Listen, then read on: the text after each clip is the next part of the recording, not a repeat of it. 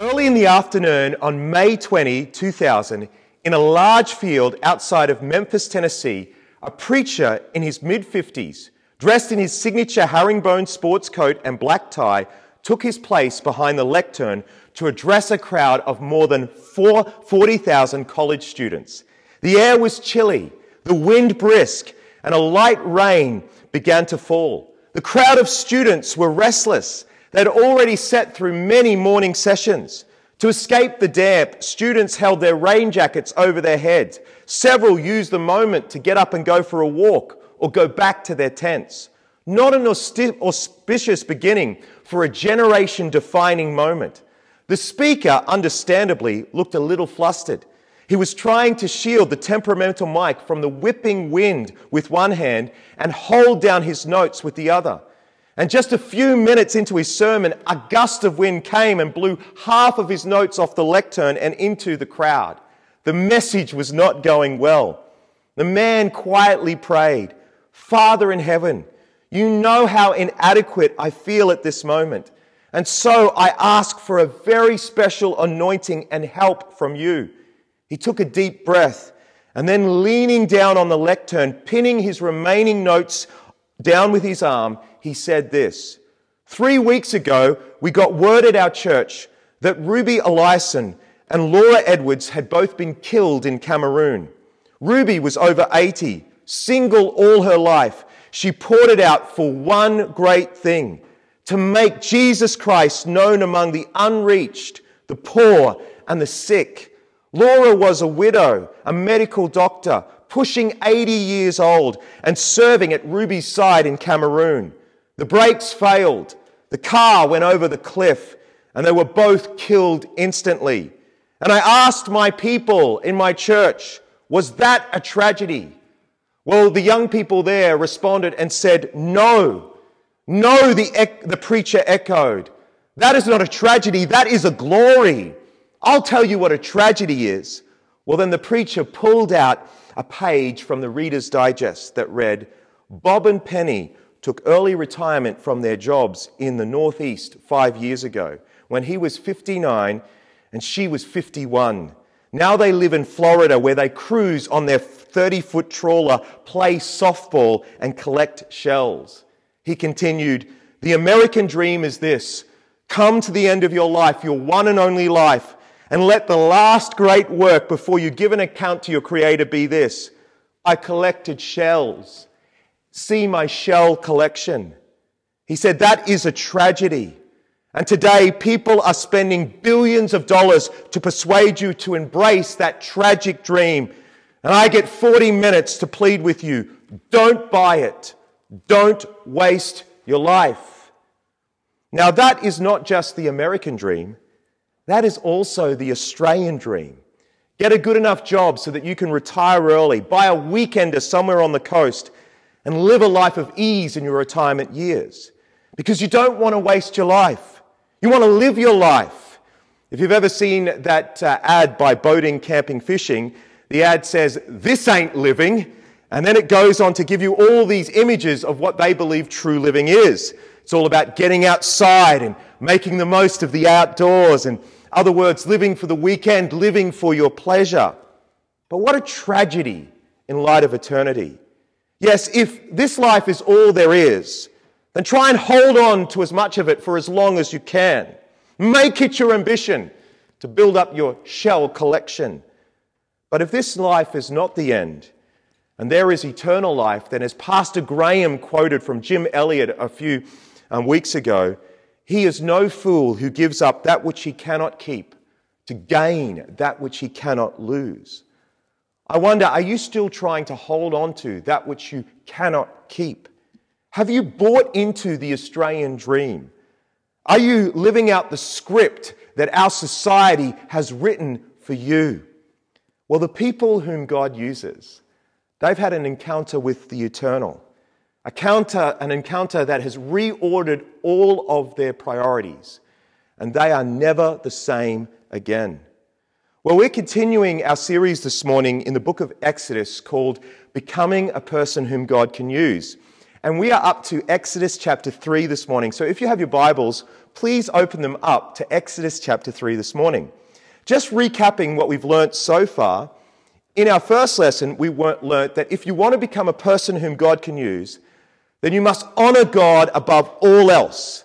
Even though it may be costly, even though it may be difficult, the people whom God uses honor his word above all else because they fear the Lord and they love the Lord above all else. Then last week we learned that the people whom God uses are people of character. And their character is forged through their family of origin and the failures that they have experienced. And the people whom God uses, they don't get caught up in issues from the past, but they bring their own sin and the brokenness of their past to the cross so that they can be healed by Jesus, so they can become His instruments of healing in the lives of others. And now today we come to our third lesson in our series, Becoming a Person Whom God Can Use. And as I said, I'm going to give you the lesson each and every week right up front. So here is our third lesson. The people whom God uses, they turn aside when God interrupts their lives, and they turn back to Him in surrender, choosing to go where He is sending them because they are assured that His presence will go with them, His favor will be upon them, and His power will be displayed through them. Let me say that again. The people whom God uses, they turn aside when God interrupts their lives and turn back to Him in surrender choosing to go where He is sending them because they are assured that His presence will go with them, His favor will be upon them, and His power will be displayed through them. Now, as we come into Exodus chapter 3, we see that God interrupts Moses' life to get him to turn aside. Now, last week we saw that Moses had fled into the wilderness of Midian after trying to deliver the nation of Israel in his own strength. As Stephen, the great martyr, said in his commentary on the life of Moses in Acts says, in Acts 7, that it was when Moses was 40 years of age that it came upon his heart to see how his people were doing. And he thought that he would be able to deliver them by his own hand. But as we saw last week, he was a complete failure. And not even the person who he was trying to deliver wanted his deliverance. And so he fled into the wilderness of Midian and there he married the daughter of the high priest of Midian, Zipporah, and he had a son to her named Gershom. But get this, now 40 years had passed, and it would have been quite natural for Moses to think that this was his life now. He was a shepherd, living a quiet life in the wilderness of Midian, tending his father in law's sheep. But it was while he was doing this very thing, as we read in verse 1, that the flock just so happened to come to the west side of the wilderness and to Horeb, the mountain of God. And it was while Moses was at Horeb, also called Mount Sinai, the mountain of God, that we read this down in verse 2. And the angel of the Lord appeared to him in a flame of fire out of the midst of the bush. And he looked, and behold, the bush was burning, yet it was not consumed. Now, the angel of the Lord, or the angel of Yahweh, is a bit of a mysterious figure in the Old Testament.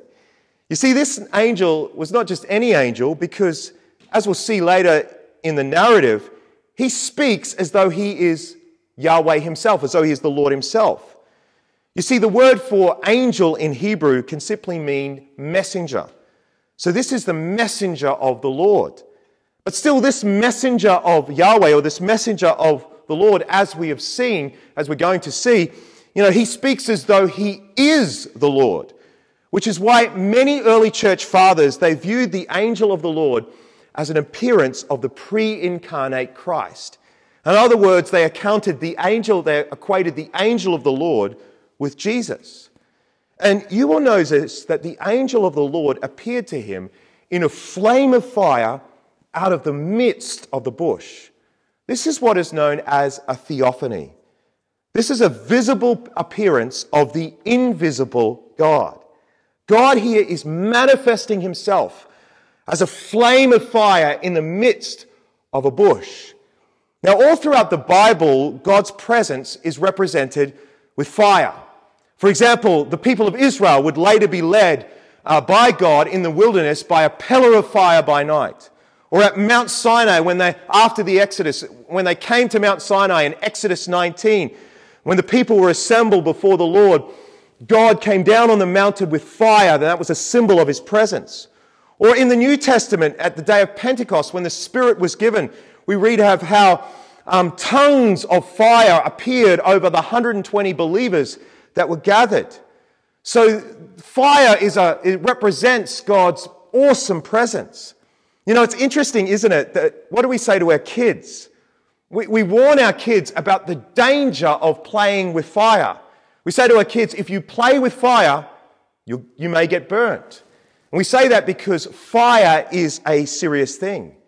And so fire is a good representation of the character of God. God is holy, and his holiness is not to be messed with. But there is something about this bush that was unusual. Notice it says in verse 2 He looked, and behold, the bush was burning, yet it was not consumed. You know, God's holiness is not a destructive force. It does not destroy that which it indwells. Now, look down in verse 3. We see how Moses responded. And Moses said, I will turn aside to see this great sight, why the bush is not burned. You know, Moses recognized that this was something unusual something out of the ordinary. So he turned aside to investigate. You see, God was interrupting his life to get his attention so that he would turn aside and ask questions. I have a question for you. Does God still interrupt our lives to get us to turn aside and pause from our daily routines? Well, yes, I believe he does. But he doesn't use a burning bush anymore. He does it now through his Son and through those in whom his Son indwells. You see, the, the burning bush is a perfect representation of who Christ is and who we are now as Christians because we are in Christ. You see, in the incarnation, Jesus was fully God and fully man. He was the invisible God made visible. As Paul says in Colossians 2 and verse 9, for in him the whole fullness of deity dwells bodily. He was fully human, but God indwelt him, and through him his holy presence burnt brightly. And John the Baptist said of Jesus, There is one coming after I, who is greater than I of whose sandals I am not worthy to untie. And he said, When he comes, he will baptize his followers with the Holy Spirit and with what? With fire. You see, when you become a Christian, you get baptized with the Holy Spirit and you become a burning bush. God's holy presence comes to indwell you, to radiate out through you. So, how does God interrupt our lives and get us to turn aside from our ordinary routines?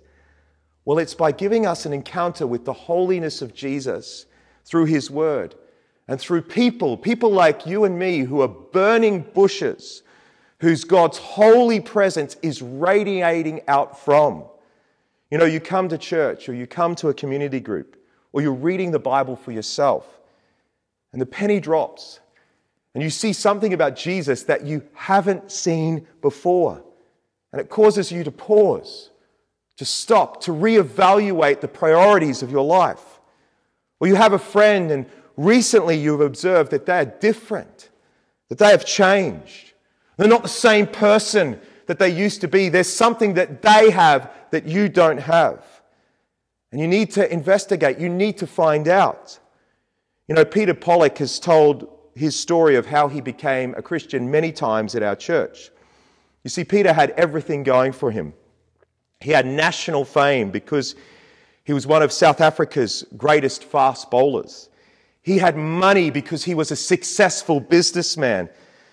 And although he had all these things going for him, there was something lacking in his life. And he came home late one evening from work and he expected his wife to be upset, as she usually was when he was late and he didn't tell her. But this time, there was nothing. She didn't nag him. She didn't bring it up, the fact that he was late and didn't tell her. She just served him his dinner and loved him in a way that he didn't deserve. And he said to himself, There's something different about this woman. This woman has changed. And he found out later that she had become a Christian, not a religious person, but she had received Jesus into her life. And now she was different. She had become a burning bush. And this caused her, this caused him to turn aside and investigate the reason why she was so different. And it later led him to be, be, be, become a Christian. You see, God interrupts our lives, and the way He does it is through encounters with His Word and with His people who have now become burning bushes in whom His holy presence indwells. But you'll notice that it was only after Moses turned aside to see the burning bush that God spoke to him. Look down in verse 4, we read, When the Lord saw that he had turned aside, God called to him out of the bush, Moses, Moses. And he said, Here I am. You see, I think for Moses, Moses had been out of fellowship with God for the past 40 years. At the age of 40, he had refused to be called the son of Pharaoh's daughter, and he had tried to deliver Israel in his own strength, but he had failed. But when he turned aside to see the burning bush, and the Lord called his name Moses, Moses, he responded in the typical way that people respond in the Old Testament with surrender. He said, Here I am. I wonder, are you living out of fellowship with the Lord today? And do you need to respond with those words, Lord, here I am? You see, that's the way that Abraham in Genesis 22 responded when God called his name. When God said, Abraham, Abraham said, Here I am. And that's the way that Samuel responded when the boy Samuel was called to by the Lord. When the Lord said, Samuel, Samuel, he said, Here I am, Lord. Your servant is listening. And that's the way Isaiah responded when he saw the Lord high and lifted up, and the glory of God was filling the temple. And the Lord said, Whom shall I send for us? Isaiah said, Here I am, send me. And that's exactly how you should respond. When you turn aside and the Lord calls your name, you should say, Lord, here I am. I surrender to you. You see, before God can use anyone, they first need to turn back to Him in surrender. You know, often the reason that God can't use us is because we don't allow Him to. You know, God is a gentleman. He's not going to force anyone to be His servant. He just simply invites us and calls our name. Now, notice in verse 6 that the Lord says to Moses, I am the God of your father the God of Abraham, the God of Isaac, and the God of Jacob. Now, this is the gospel according to the Old Testament. You know, Moses was not accepted because of his works, but because of the covenant that God had made with the patriarchs, with Abraham and Isaac and Jacob. And you and I, we are not accepted by God because of our works, but it's solely because of the work of Jesus, because of the new covenant that Jesus has made with his blood. So we don't surrender to earn our salvation or to earn acceptance with God. No, we surrender to God because He is holy and gracious. Because of His holiness, His holiness demanded perfection, but that perfection was met by His grace poured out for us through Jesus on the cross. And so we do what Paul says in Romans 12, verse 1. I urge you, brothers and sisters, in view of God's mercy, in view of what God has done for us in Christ, to offer your bodies as living sacrifices, holy and acceptable to God. Is that what you need to do today? Do you need to offer yourself to God again as a living sacrifice? Well, verse 5 is very interesting. Look down at verse 5. God says to Moses, Do not come near. Take the sandals off your feet, for the place where you are standing is holy ground. Now, why did God want Moses to take off his sandals so that there would be nothing between his feet and the holy ground on which he was standing? Well, here's the thing about God's holiness. When people in the Bible come in contact with God's holiness, They're either consumed or they are purified. And by getting Moses to take off his sandals so that there was nothing standing between the holy ground and his feet, I think that what the Lord was doing is he was seek, wanting to purify Moses' feet. He was getting Moses to consecrate his feet to him. But why did God want Moses' feet? Well, it was because the Lord was going to send Moses on a mission. As we read down in verses 7 to 9, the Lord had heard the cries of his people and he knew their suffering. And he had come down to deliver them out of Egypt and bring them into a good land, a broad land flowing with milk and honey. And Moses, and he says to Moses in verse 10, Come, I will send you to Pharaoh that you may bring my people, the children of Israel, out of Egypt. And this is why God wanted Moses' feet, because he was sending him. This is why he wanted his feet, because your feet are the instrument that you use to go any place where you are going. You know, as Isaiah says, how blessed are the what? How blessed are the feet of those who bring the good news. Why are feet such a blessing? Because when they are given to God, they become the instrument that takes you where God is wanting to take you. I wonder, have you given your feet to God? And have you said to Him, Lord, my feet are yours. I will go where you send me. You know, I've been in Adelaide now for 10 years. And we are here because my wife Tegan was willing to give her feet to the Lord 10 years ago. Ten years ago, I was a worship pastor in Perth, and this church in Adelaide, um, Oakden Baptist Church, which is what it was called at the time, was looking to the Lord for a new senior pastor. And I saw their advertisement and I applied.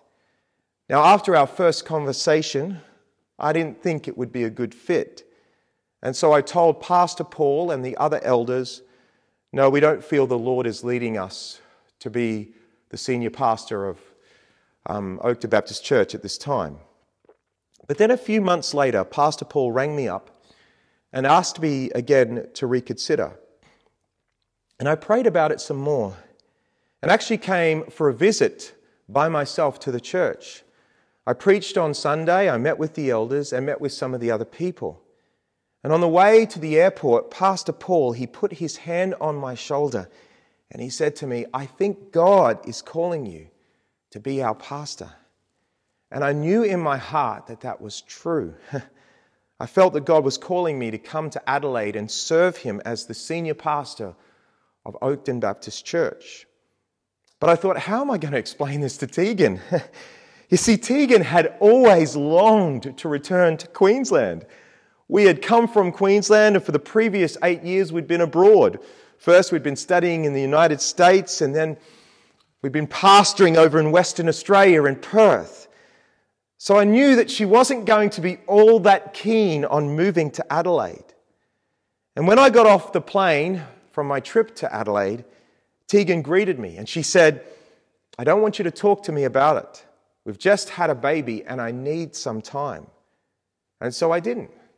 I just said to the Lord, Lord, if you're calling us to go to Adelaide, then you're going to have to speak to my wife, Tegan. And for two weeks, I said nothing to her about my trip to Adelaide and how I believed that God was calling us there. Well, one night after church, Tegan was sitting in the congregation, and the service had been all about missions, all about going where God was sending you. And the final song that the worship leader had chosen for that night was a song with these lyrics Lord, I will go where you send me. Jesus, take me, now I am yours. And as Tegan sang those lyrics, she did what most of us do most of the time. She sang them without really thinking about the meaning. When all of a sudden, as she was singing, a girl got up in front of her with this t shirt. And on the t shirt, it read, I love Adelaide. To which Tegan thought, Well, you may, but I don't. And then she went back to singing, Lord, I will go where you send me. Jesus, take me. Now I am yours. And she said that in that moment, she knew that God was calling us to Adelaide and that she had to surrender to Him. She gave her feet to the Lord and said, God, I will go wherever you are sending me. You know, I wonder have you ever given your feet to the Lord? Are you willing to go wherever the Lord is sending you? Now, for some of you, that may mean a radical reorientation of your whole life because God might be sending you abroad in foreign missions. You know, there are still thousands of unreached peoples around the world. And we all need to consider whether God is calling us to leave our comfort in pursuit of spreading His fame among the nations. But maybe that's not you. Maybe God is just calling you to give up your comfort and the Aussie dream and go across to your neighbor and invite them to our Good Friday service. Or maybe He's calling you to go and become a good friend to a work colleague so that later in the year, when we have the Alpha course, you can invite them along to Alpha. You know, there are some members of our church who I recently heard that when they were choosing a primary school for their kids, they intentionally chose to send their child to a public school. Now, I have nothing against private Christian schools. All my, all my girls have gone to Cedar College, and it's been great for them. You know, Christian schools like Cedar or Hope and Emmaus, they do a great job in sharing the gospel with the community. But, but this family told me that they intentionally chose to send their, their kids to a local public school so that they could meet other non Christian parents in the area and be a witness for Jesus in that school. You know, what have they done? They've given their feet to Jesus. Are you willing to give your feet to the Lord and go where He is sending you on mission? Well, I think that part of the reason why I resist and maybe why you resist surrendering to Jesus and going where He is sending us. Part of the reason we resist is because, like Moses, we have a number of objections. You see, even though Moses had encountered the holiness of God, and God had called him to surrender his feet and to go where he was sending him, Moses still had a number of objections. The first objection we read of Moses is down in verse 11. But Moses said to God, Who am I that I should go to Pharaoh and bring the children of Israel out of Egypt? As I said, 40 years before, Moses had failed at being God's deliverer, and so it was quite natural that he would feel completely inadequate for the task. Maybe that's how you feel about sharing the gospel. You feel completely inadequate. You know, you, you might say, I can understand how God wants to use you, Pastor Timon, or Pastor Graham, or Pastor Jeff, or Pastor Rolly, or Pastor Vincent, or Pastor Jeremy, or Pastor Paul. But I just don't know what to say. And I get nervous. I'm not good with words. But do you notice what God says to Moses in verse 12? He says, But I will be with you. You know, imagine if you had to fight a bully at school. Just imagine there was this bully bullying you. And you knew the only way to stop him was to stand up to him. Just imagine the terror that would be in your heart that morning that you knew that you had to face him. But just imagine on that very morning that you're going to face that bully. Your older brother says, I'm going to go with you. I'm going to back you up. How different would that make you feel? Especially if your brother was an expert in Miyagi Do karate and knew the flying kick. you would no longer be terrified. But in fact, you would probably be looking forward to the bully getting what is coming to him. Now, what's made the difference? Well, you're no longer going alone. Your older brother is going to be present with you, fighting for you. You know, this is what God means when He says that He will go with us. It doesn't just mean that He's going to be present with us, but it means that He will fight for us on our side. I, I once heard someone say that when David faced Goliath, Goliath was a giant and came dressed in armor. David was just a boy, and all he had was a sling, but he came in the name of the Lord. And this person I heard said it was never a fair fight. Goliath never stood a chance. You know, Jesus gave the Great Commission, and at the end he said, Behold, I am with you even to the end of the age. This promise of his presence is not just to assure us that we are never alone, but he was promising that he would be right there with us, working for us, on our side. And so Satan and our enemies, even though they might look powerful, they don't have a chance. But that's not the only objection that Moses had. Look down in verse 13. Moses says, What if I come to the people of Israel and say to them, The God of your fathers has sent me to you? And they ask me, What is his name? What shall I say to them? Remember that Moses had failed at his first attempt to be a deliverer. And the person who he had tried to deliver said to him, Who made you prince and judge over us? So Moses would have felt very insecure about going back to the people of Israel and would have wondered whether they were going to accept him as the deliverer. Well, God tells Moses to tell the people of Israel that I am has sent him to them. And he gives Moses his covenant name, Yahweh, which is basically the noun form of the verb I am. Basically, this um, covenant name is represented as capital L O R D in your English Bible, and it represents the everlasting nature of God. He is not just the God of the past, but he is the God of the present and the God of the future. And notice he tells Moses in verse 16 to gather the elders and tell them what the Lord intends to do. And he assures Moses in verse 18 that they will listen to his voice. You know, one of the big objections that you might have if God has put a burden on your heart for some ministry or mission is that you might be afraid that when you tell someone, they will laugh in your face. But if the great I am is sending you, then he will give you favor in the eyes of people and he will open the doors before you. So you don't need to worry about what others say. God's favor will be upon you. But there is a final objection. And this objection is not one that surfaced by Moses, but one that the Lord anticipates that Moses will have. You see, Moses has already said, What about me? I feel inadequate. And the Lord has responded by saying, Don't worry, I'm going to go with you. And he's already said, What about them? I don't think the people of Israel are going to believe me. And the Lord has said, Don't worry, my favor is going to be upon you. But the final objection that was in Moses' heart, and I think the Lord anticipates it, as we've said already, he already objected. He said, What about me and what about them? But I think the final objection of Moses was this What about him? what about Pharaoh? Remember, Moses had fled for his life in fear of Pharaoh. Now, sure enough, the old Pharaoh had died, but that didn't really matter. The new Pharaoh would have been as bad.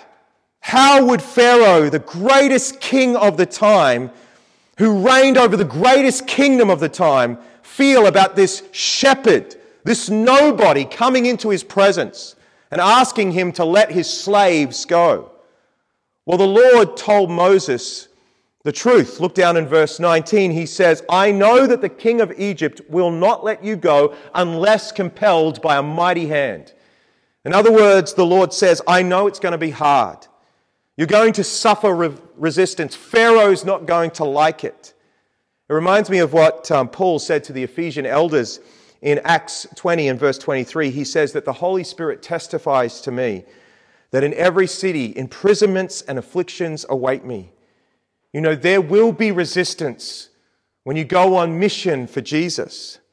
But he also says this in verse 20. He says, So I will stretch out my hand and strike Egypt with all the wonders that I will do in it, and then he will let you go.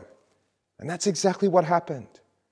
So not only did the Lord promise that his presence would go with him and that his favor would be upon him, but also that his power would be demonstrated through him.